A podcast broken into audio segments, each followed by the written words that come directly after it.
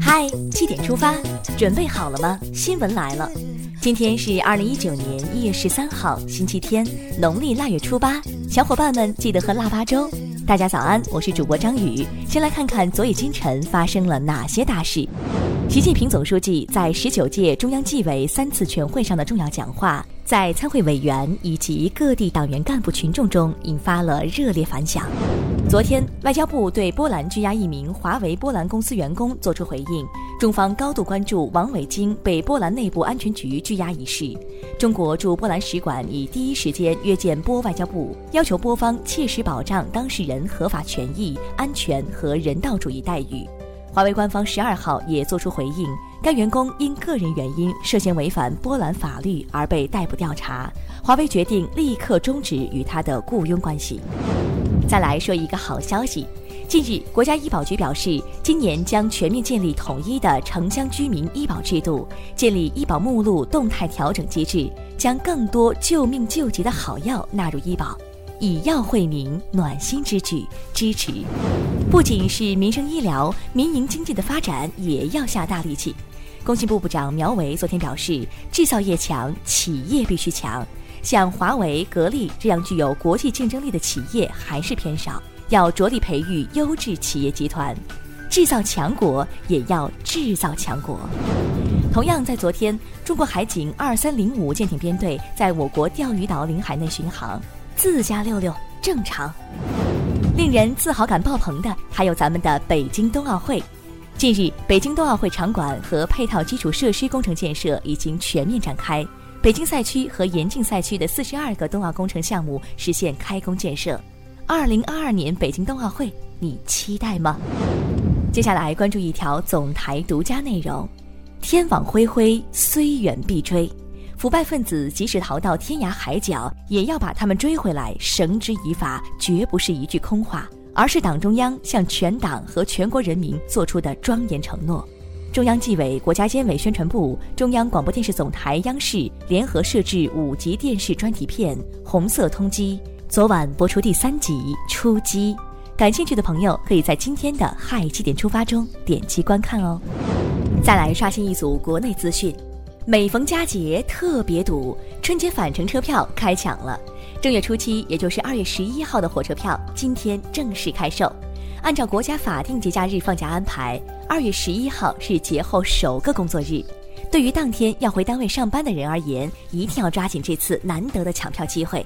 候补购票、软件抢票，通通安排上。持续来关注江苏金湖过期疫苗事件。七号，江苏金湖发生口服过期疫苗事件。九号晚，接种儿童家长质疑前期接种疫苗同样存在过期现象。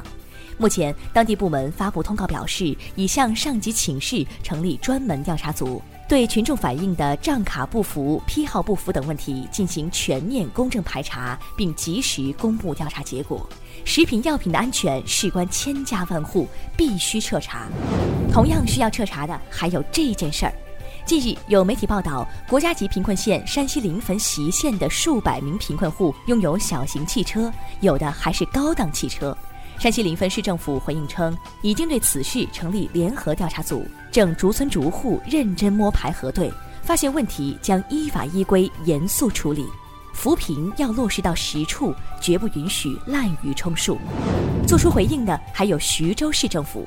针对常务副市长身兼四十六职一事，徐州市官方昨天回应称，那些机构都是临时性的，不单独设立办事机构，不增加编制和经费，不涉及干部职级，在达到期限或预定条件时将予以撤销。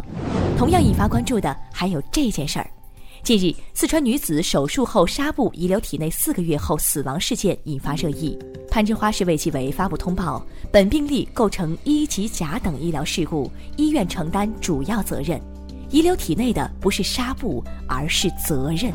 昨天下午六点半左右，陕西省神木市永兴办事处百吉煤矿发生井下冒顶事故。经核查，事故发生后，六十六人安全升井，二十一人被困。截至目前，已经确认十九人死亡，其余两人正在全力搜救中。以后发送广告得商量一下了。近日，江苏省发布新的广告条例，明确规定，未经当事人同意或者请求，不得通过电话或电子邮件发送广告。好政策，希望全国推广。这份善良也值得推广。去年十二月三十号，广西柳州一八十岁老人在柳江大桥上被撞倒，路过的九零后女孩卢明华下车去扶时，发生二次车祸，造成老人当场死亡，卢明华重伤入院。昨天凌晨四点，卢明华因伤势严重，经抢救无效离世。善良的女孩，走好。春节回家，你可能面临和这位董小姐一样的境遇。近日，为避免假期被家里催婚，三十五岁博士学历的董小姐向领导要求春节多排值班。领导觉得反常，告诉她说：“春节假期是个很好的交际机会，春节值班我不会排你，好好解决你的当务之急。”这位领导，你是魔鬼吗？近日，吉林长春市民的朋友圈被一段视频刷屏了。视频中，一位女士在公交车上默默地缝着自己座位上的座椅垫儿。而且连附近的座椅都探身过去缝，手法娴熟，干脆利落。有网友称，已经在公交车上见过她好几次了，为这位热心肠的大姐点赞。看完身边事，再把目光转向国际。当地时间十二号零点，美国联邦政府部分机构停摆将进入第二十二天，创下美国联邦政府停摆最长时间记录。而目前，民主、共和两党的分歧依然没有缓解的迹象。特朗普表示，他很可能宣布国家进入紧急状态，动用军队来修建边境墙。停摆意味着没工资，联邦政府员工们慌了神。不仅美国，最近法国也不太平。十二号早间，巴黎市中心靠近老佛爷百货等商业区附近发生严重爆炸事故，事故导致四人死亡，二十人受伤。目前倾向于认为爆炸为意外事故。提醒在法的中国公民要注意安全。人固有一死，不知道你是怎么看待死亡的？近年来，日本吹起一股死亡体验风潮。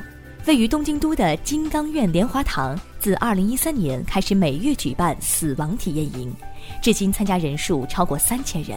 参加者在写下对自己人生的评价及悼词后，分别入关三分钟，去感知当下的可贵。网友表示：“生无可恋。”死一下试试。再来看一条俄国方面的消息，在日本新外相河野太郎访俄前夕，俄罗斯外交部表示，为了解决俄日之间的和平条约问题，日本方面应该承认二战的结果，包括承认南千岛群岛的主权归属俄罗斯。接下来进入今天的每日一席话：战战兢兢，如临深渊，如履薄冰。二零一六年一月十二号。习近平总书记在第十八届中央纪律检查委员会第六次全体会议上发表讲话，他引用“战战兢兢，如临深渊，如履薄冰”，指出官当的越大就越要谨慎，古往今来都是如此。每一个党员干部，特别是领导干部，都应该明白这个道理。“战战兢兢，如临深渊，如履薄冰”出自《诗经·小雅·小曼》。意思是做人做事要小心谨慎，就好像是站在悬崖的边缘一样，就好像是踩在薄薄的冰层上面一样。最后进入今天的每日话题，今天腊八来喝粥啦！今天农历腊月初八，腊月第一个节日腊八节到了。小孩儿小孩儿你别馋，过了腊八就是年。从今天开始，人们开始备年货、扫房屋、祈福迎春。